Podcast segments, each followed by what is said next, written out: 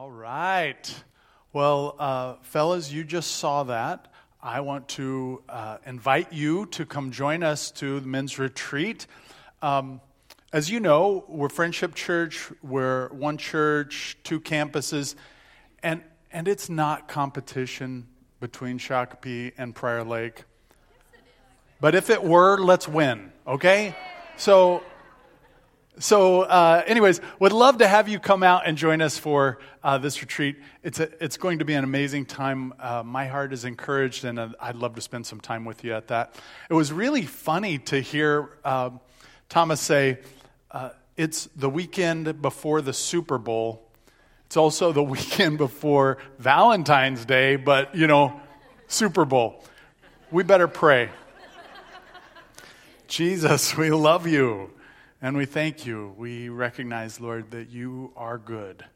And um, Lord, as we come before you today, we're going to be talking about some hard things, some difficult things. Leaving idolatry and walking in faith. Lord, of being in crossroads of that faith and having to make some big decisions, some difficult decisions of who we're going to be and how we are going to allow you to work in us and through us. And so, Lord, I, I, w- I would pray right now that you would give us eyes to see, ears to hear, and a heart to understand that today it wouldn't be about, um, I don't know, winning a heart debate, but rather, Lord, a spiritual transformation that occurs because of an interaction with a holy God. Would you meet us today? We would invite you to speak to us corporately, but also individually. And that as you do, Lord, you would, um, you would help us to be able to walk this step of faith in a very tangible way, that it wouldn't just be information floating around in our head. We love you, and it's in Jesus' name we pray. Amen. Amen. Well, welcome to our new series, When God Says Jump. And uh, we'll be looking at the life of Abram, who later becomes Abraham. And uh, we'll be talking about that in the days to come for sure. We'll be in Genesis chapter 12. If you want to go ahead and turn in your Bibles to Genesis chapter 12, we will have the slides up on the screen. But I always want to encourage people to bring your Bible, uh, open it up, get engaged with it highlight, underline, write notes off to the side. Those are very important things and, and a part of just our, our spiritual habit that we can have. If you brought your phones, your, your Bible is on your phone, that's okay. My step of faith today is trusting that you're actually using it for your Bible and not other things. So, hey, we're all walking in faith today. That's great. Um, we're in Genesis chapter 12. And as you're turning there, I want to share with you mm, nearly 20 years ago, I read a book called Experiencing God. Experiencing God takes some biblical principles and outlines those principles that are used throughout scriptures in people's lives individually and situations individually, but also corporately, uh, big principles that are understood and can be lived out by the believer, the follower of Christ, day to day. And so, as we talk about when God says jump, we want to pause and consider those principles because these principles are actually going to be uh, connected to the life of Abram throughout our time and our, our lives as well. When I go to these slides in just a moment, I would encourage you to take a picture of them. If, um, uh, well, you'll see why later. Okay. so, Henry Blackaby and Claude King uh, wrote the book Experiencing God, and in it they outlined some basic principles. And I want to talk about those as we go. The first one God is always at work around you. I, I love that. Like that, that is a truth that we all need. I think sometimes in our egocentric culture, it's very easy for us to assume that I'm, I'm kind of bringing God with me wherever I go as if he hadn't been there before. You know, like, oh, thanks for introducing me into this situation, Kenny. I hadn't ever considered this. Nope, God is at work around us. He's already been there before you got there. He's intimately aware of the situations around us all over, and He is at work. And He has a work that is dependent on Him, separate from uh, being dependent on me to do His work. God is always at work around you. Secondly, God pursues a continuing love relationship with you that is real and personal. Isn't it uh, like, like, let that just kind of fall on your heart? That there is this perfect, beautiful, wonderful, loving, kind, just God, and that He would pursue a relationship with you. Like, He wants that with you. It's not just like, I'm God and you need to come to me. Yeah, there is that piece, but there's also this God who is seeking us out and meeting us in a variety of ways in our world in real time. God pursues a continuing loving relationship with you. God invites you to become involved with Him in His work. Again, amazing, beautiful thing. God could just do it, He could snap His finger. I mean, He spoke and worlds were created. Uh, he can fix anything, He can do anything but he chooses to use us as a part of his plan. What an amazing God that he would allow people to be a part of that. And we get to join him in that place. God speaks by the Holy Spirit through the Bible, prayer, circumstances, and the church to reveal himself, his purposes, and his ways. That's a very important piece. First of all, God is not silent. That's important. But also, I think, I think for everybody, and I often hear this how do I know I'm hearing God? How do I know that's God? Well, first of all, God is always going to match His Word, right? What He says in His Word, what He teaches in His Word, is going to be consistent with anything that we would receive or understand or a nudge that we would have in our prayer time. So, if you came and said, hmm, I think God wants me to go on a three state killing spree, I'd say, guess what? That's not consistent with his word, that's probably not God. Don't do that, right? But if you said, you know what? I think God maybe wants me to love my neighbor. And I know that they love gifts. So I'm going to go over and take a gift to my neighbor to love them. I'd say, yeah, you know what? That sounds like something God might tell you. Next, God's invitation for you to work with Him always leads you to a crisis of belief that requires faith and action. Love that point. This is a point that is often miss- missing in Western Christianity. Okay, I received Jesus as my Savior. I'm following Him. I'm reading His Word. Now everything should be easy peasy, lemon squeezy. There should never be a problem, and that's not the way it works.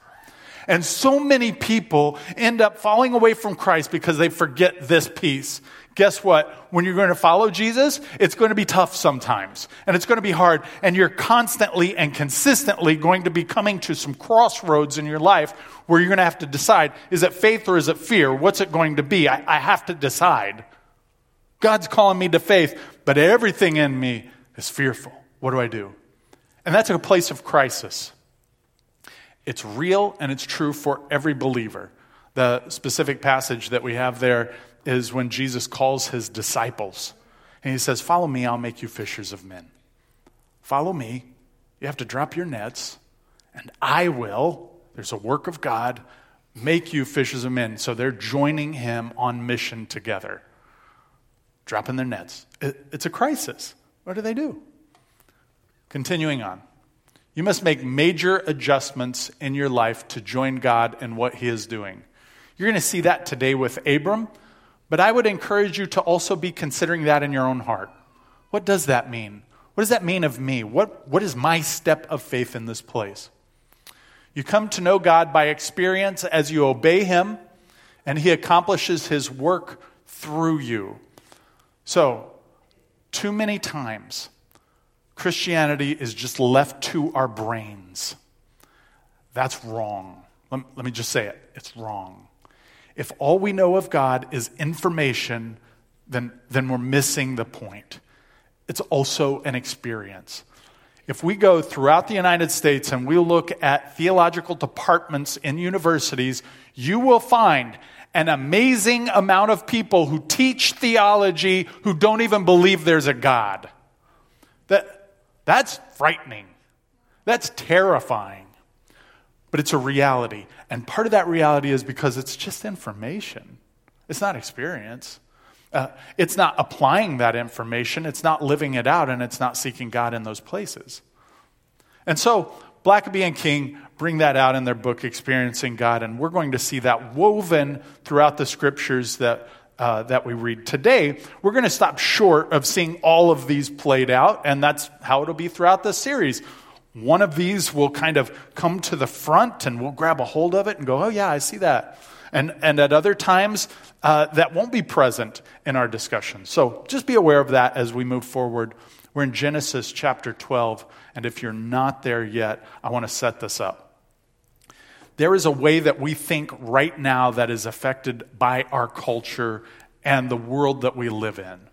We have words that we use. I mean, if we go back 25 years, we didn't use the word Google. Now, who doesn't know what that word means, right? I Googled it. Uh, that 25 years ago, you'd sound like a freak. You know, like, you did what? Are you okay? Is everything going to work out? I'm concerned for you. You Googled something? Um, so, so our world is affected by the culture that we live in. And we think dynamically different than in the first century. As we walk through this passage today, we're going to get the opportunity to outline some things. So, in the West, we often outline okay, there's a main idea. There's point one, two, and three, and under each point is A, B, and C. And then there's a conclusion. We often think like that. It's not a bad way to think, it's just how we think. But that is also, we have to recognize, that is also not necessarily the way that the scriptures were written, because they were written to a people who thought differently. For example, uh, your name may or may not have a meaning. And for you personally, it may not matter. Like, you don't care. That would never, ever be the case in the ancient world. Every name had a meaning. And in uh, Jewish culture, they believed that God uniquely gave parents a prophetic message to give a name to their children, that it would, it would play out, it would mean something. So, also, when we're reading Semitic literature, it's important for us to understand that proper names mean something. And those proper names are in part driven by the Holy Spirit and the culture that this was given, in part are directing us and informing us on the passage. So, what we're going to find out as we look at a few of the proper names, we're not going to go through all of them, we just don't have time, but I'm going to highlight a few of those as we go. And you'll see it's informing the passage to better understand God and His plan so that we can better live out this walk with God. So be aware of that as we jump in. We're in Genesis chapter 12, starting in verse 1. We'll uh, read through uh, this section. So, first of all, now the Lord said to Abram, Go from your country and your kindred and your father's house to the land that I will show you. Let's stop there note a couple of things. God doesn't say, go from your country. Oh, uh, you need to leave at five o'clock. And then at five at, at six o'clock, you're going to meet some families that you'll also travel along with. And then at seven o'clock, you're going to stop and have a meal by midnight, you're going to stop and camp, and uh, you'll camp with some people that you'll know, but you protect yourself because there are some, some savory characters out there, and you need to be careful. Uh, he doesn't go into all that detail. All he says is go from your country and your kindred and your father's house to the land that I will show you. He doesn't even know where he's going yet. So, wait, God, you want me to leave everything that I know, everything that I'm a part of? And you want me to go to a place that I've never seen and a place that I can't communicate to my family, even. That sounds weird, right? We would agree with that. So, something else you may want to know. Something else you may want to know is that Abram grows up in an idolatrous nation, uh, an idolatrous country. That's a, a part of his family's heritage is idols. Don't miss the message that is being spoken here. I want you to leave this idolatry and follow me. I'm not giving you all the pieces to the puzzle. I just want you to follow me. So follow me. In biblical terms, we would use a term repentance. Leaving idolatry, those things that we put in front of God, and following God. Idolatry, following God. That's called repentance. Lord, there's a better way, and I choose to follow you. Let's keep going. And, and as we go through this piece, watch and see the I wills. It's God speaking. God is going to do some work.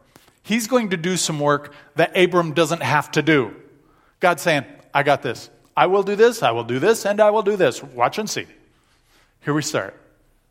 So, I will show you, God will, and I will make you of a and I will make of you a great nation, and I will bless you and make your name great, so that you will be a blessing. I will bless those who bless you, and him who dishonors you, I will curse. And in you, all the families of the earth shall be blessed. So Abram went, as the Lord had told him, and Lot with him.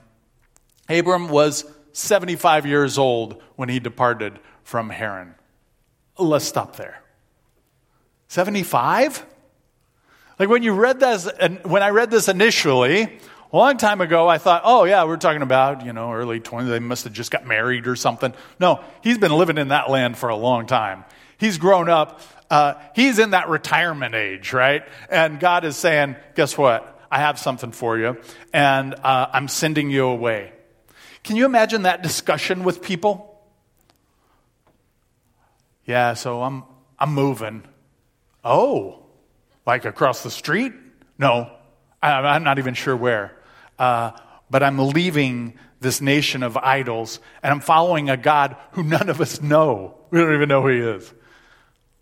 Huh. Uh, that would be a very difficult thing. Consider that as we continue to walk on. Okay, so he's 75 years old. His wife's 10 years younger. She's 65. I don't know. They're doing this primarily on foot. Maybe there's something to carriage that's carrying them, but what a trek. And Abram took Sarah, his wife, and Lot, his brother's son, and all their possessions that they had gathered and the people that they had acquired in Haran, and they set out to go to the land of Canaan. By the way, some of those words would lead, lead to the illusion of an adventure. There are highlands and lowlands that are identified in the original Hebrew. When they came to the land of Canaan, Abram passed through the land to the place at Shechem. Shechem means back or shoulder. So they have this idea of uh, what's behind you? Again, they think dynamically different. They thought dynamically different than we think.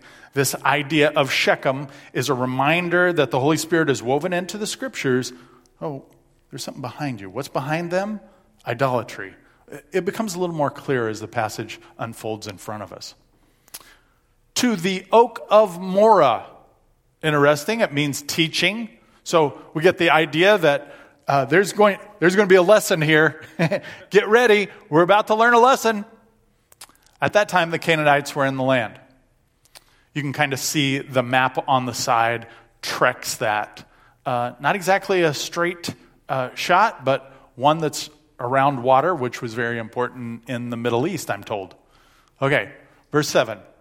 Then the Lord appeared to Abram. This is called a theophany, the appearance of God it seems that God shows up in the flesh. It's very rare. That happens throughout scriptures. There are times when God shows up. Uh, he appears to people in a physical sort of manifestation. It, it happens sometimes in scripture. Hasn't happened in my life. Perhaps hasn't happened in your life. Uh, partly because we have the Bible, right? It's been given to us. God's word has been given to us. Uh, we, don't, we don't need that. The word is being developed in Abram's time. So uh, he appears to Abram and says, To your offspring, I will give this land. So he built there an altar to the Lord who had appeared to him. So in this place, he builds this altar. It's a place of sacrifice and it's an identifier. People walk by it and go, Whoa, there's an altar there. I wonder what happened. There's a story associated with it so that the people around them know, well, this God spoke to a guy named Abram and he said that to his offspring, he's given this land. That, that was a part of the significance of building an altar in that place. A part of it. From there, he moved to the hill country on the east of Bethel. Bethel's a compound word, it means house of God. So he's come to this place, this house of God, and pitched his tent. If you're underlining things in your Bible, I would encourage you to underline Bethel and underline pitched his tent.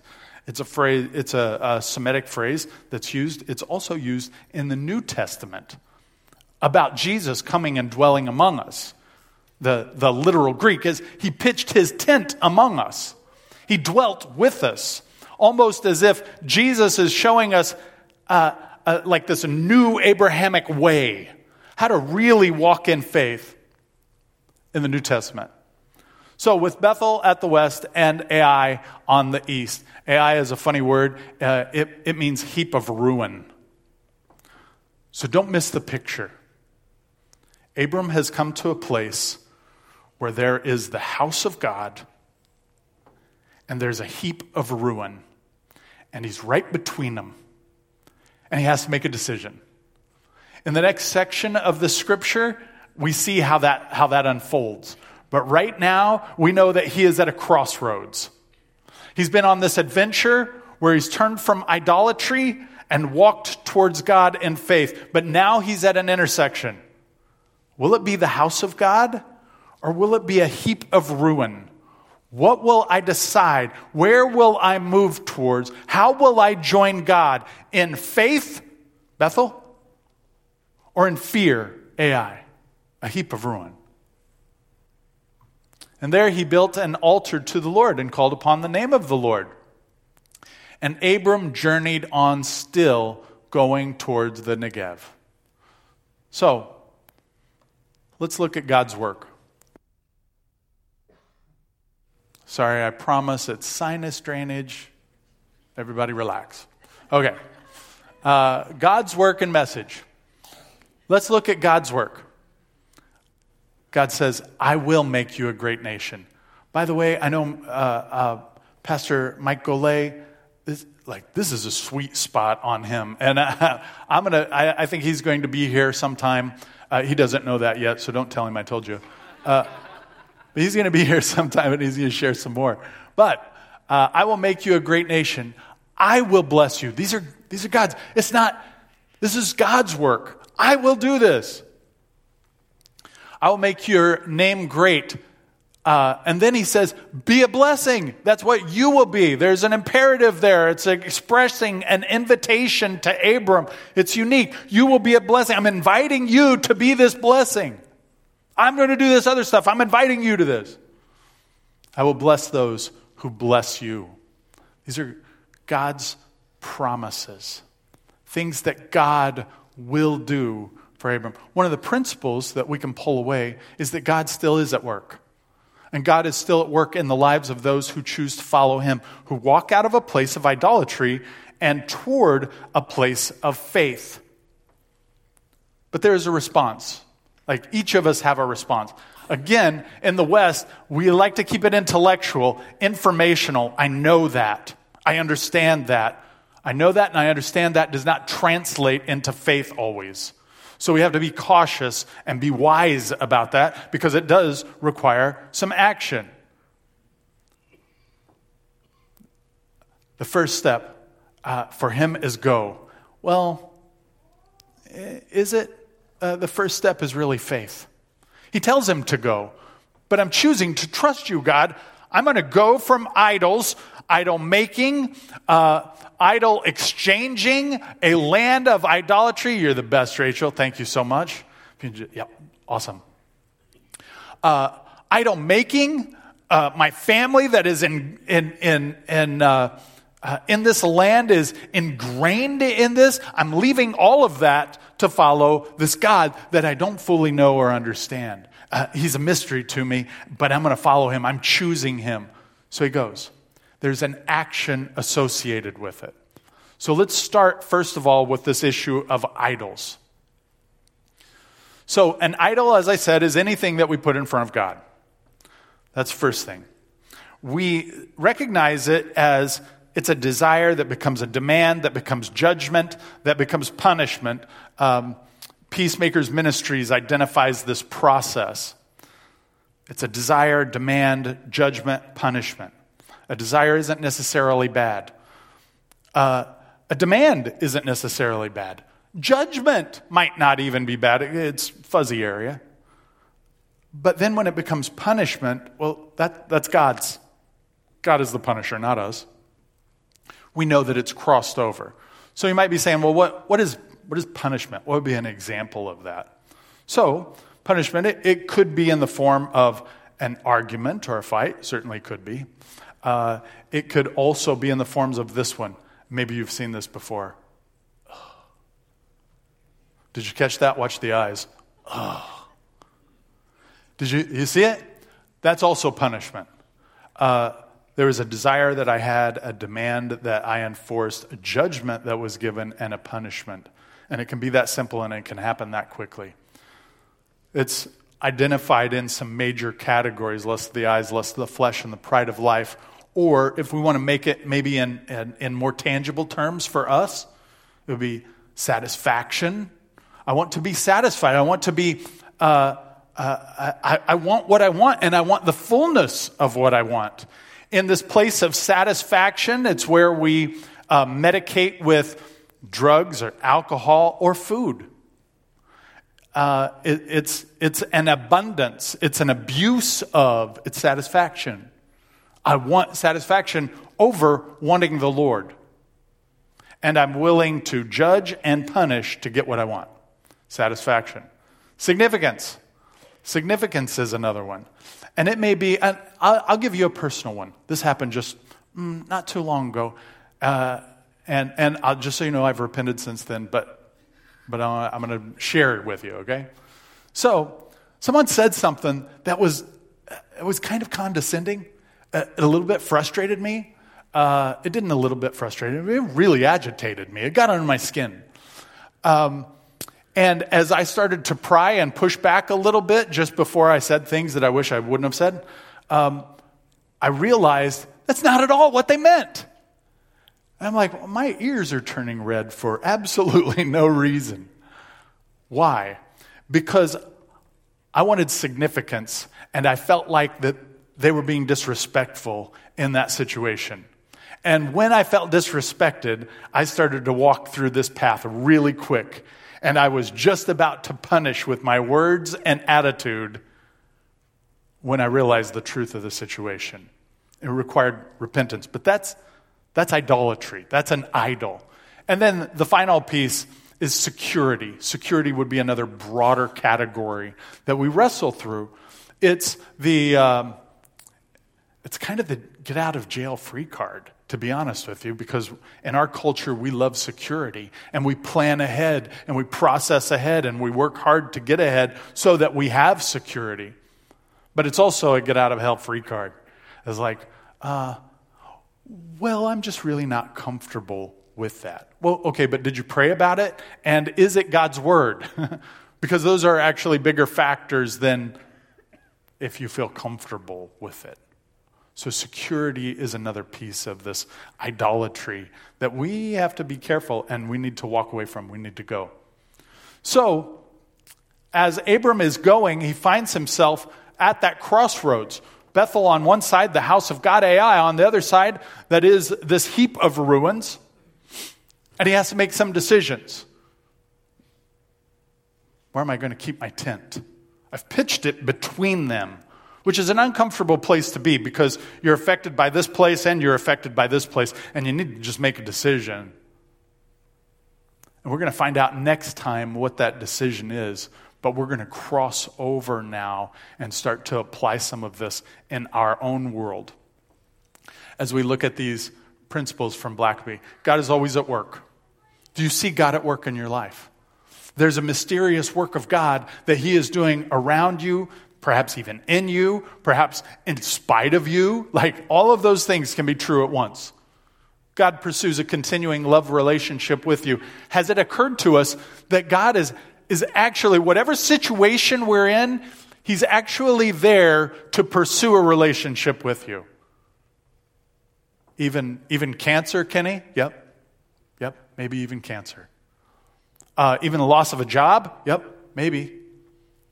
Uh, Even, even a broken relationship, yep. Conflict, absolutely. Maybe God is there in part to, to get to know you better, to invite you into this relationship because He's pursuing us in that place. God invites you to become involved with His work. Has that been something that has crossed our paths? Or have we compartmentalized this is my work at, uh, in the office, or this is my work at school, or this is my work, you know, but on Sundays I go and worship. No, no. This is all sacred. And God is a part of all of it and wants to invite us into those, and wants to be invited into those places to work, to work out His good and His salvation in our lives and the lives of others. God speaks by the Holy Spirit through the Bible, prayer, circumstances, and the church to reveal Himself, His purposes, and His ways. It's, I, I love this reality. Sometimes, as a pastor, I get to have some wonderful conversations. And, and for those of you who have allowed me to speak into your life and pray with you and, and love you through some difficult things, thank you. It's, it really is an honor. One of those things that comes up often is what is God's plan? I love that. Oftentimes we'll go to 1 Thessalonians chapter 5, verse 16, 17, 18, and sometimes even 19, and it says this Be joyful always, pray continually, give thanks in all circumstances, for this is God's will for you in Christ Jesus our Lord. Well, yeah, but I was just wondering, like, what job I should take, Kenny. Yeah, I just told you God's will. Be joyful always, pray continually, and give thanks in all circumstances, for this is God's will for you in Christ Jesus our Lord. Yeah, but I, Kenny, what I want to know is should I take the job or not? Right, I understand. Be joyful always, pray continually, and give thanks in all circumstances, for this is God's will for you in Christ Jesus our Lord. What? We're going to the Word of God, and we're looking at God's Word, and very honestly, in many cases, with very little exception, though there are some, it's like, God's like, Hey, in this place, I don't pick this job or this job. Can you be joyful doing it? Will you pray in this place? Will you be thankful in this place? God reveals himself, and we get to know about his personality through the word, uh, through prayer and circumstances. And God is good to us in that. God's invitation for you to work with him always leads you to a crisis of belief that requires faith and action. Let me just say that really clearly.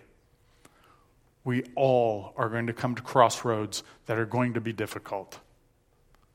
Uh, they're going to hurt, and many times they won't make sense, and sometimes they won't even make sense on this side of eternity. They just won't. Yep, it's a crisis of faith. Yep, it's going to be hard. And if for some reason you got this idea that once you receive Jesus as your Savior, once you chose to follow God, it is going to be easy, please hear me, it will not be. And that's actually a good thing because we'll experience God in some ways at those painful intersections of faith and fear that we would never experience Him on our own if everything was just paved and smooth. And what an amazing God that in those places He still meets us. I love that about Him. And He invites us uh, uh, to follow Him, but it's faith and action. It's not just information, there's also action associated with it. And sometimes that action is be still and know that I'm God because you're too busy and you do too much and you need to settle down because actually it depends on God and not you, and that, that's reality. And sometimes that action is to get up out of this land of idolatry and follow Him on the next step. And that next step for you may be baptism. That next step for you may be sharing your faith. That next step for you may be telling somebody no. It may be telling somebody who lives in this land of idols, I can't be here anymore. But it requires action. You must make major adjustments in your life to join God and what He is doing. One of the things that we see that, that is kind of woven in this is for Abram to, to leave the land of Ur of the Chaldees. He, he has to make some plans. Like he can't just, there's a lot associated with this. It, it wasn't like, okay, God spoke to me Sunday at 2. I think by 3:30 we could get everything together and go across the desert. Yeah, that's nope. He has to plan that out. Uh, and, and there are some major adjustments, conversations he has to have, preparation he has to make, thoughtfulness, conversation, engagement, like all of those things have to happen. And then you come to know God by experience as you obey Him and He accomplishes His work through you. The journey wasn't over when He's in this crossroads of Bethel and Ai. It's, it's not done. He's still on the journey. And let me suggest that for all of us, we're still on this journey. Like, we're not done yet. The worship team is going to come out, and as they come out, I, I want to challenge us to pause before God and to say, where, where are we at? Are there any idols, satisfaction, significance, security that we're, we're playing around in this land that we need to leave? It's called repentance. God, forgive me because I've sinned against you. Help me to follow you in faith on this next step. And it's just the next step. Like, like just follow him to the next step. And then there'll be another one and another one. So as we prepare our hearts for communion, what might that be for you? Uh, just so you're aware, communion, we have these four sections, four stations rather, and they're broken up in the room uh, so that you're able to go to the station that's nearest to you. You can go down the carpeted area to the station that's nearest to you and then return on the outside to, uh, to your seat. But we specifically have to pause because we've been commanded to do so. And the first thing is this Am I actually a follower of Jesus? Like, have I, have I really received Jesus in my life, not just informationally, but I experience, I live him out. I've repented and I've chosen to follow him. So that's the first step. And then the second step is this Is there any unconfessed sin? And if there is sin, then we confess it before the Lord. Then you're free to get your elements and return to your seat, or you may want to get the elements, return to your seat, and consider those things before you participate. At the end of the next worship song, we'll come back together and we'll all participate together um, uh, uh, and, and, and spend a moment in prayer. Let's pray. Jesus, we love you and we do praise you. We thank you that your word is true. We thank you that there, uh, that there are examples and scriptures of some very practical ways of, of how to live out our faith. And some of those things are right in front of us, and we can very easily read over them and miss, miss the point. So, Lord, we ask that you would give us eyes to see, ears to hear, and a heart to understand, that we would be uh, obeyers of your word, not just hearers, but that also we would live it out, not to earn our salvation, but to follow you in obedience, that you would be glorified and you would be honored. We love you, Lord. It's in Jesus' name we pray. Amen.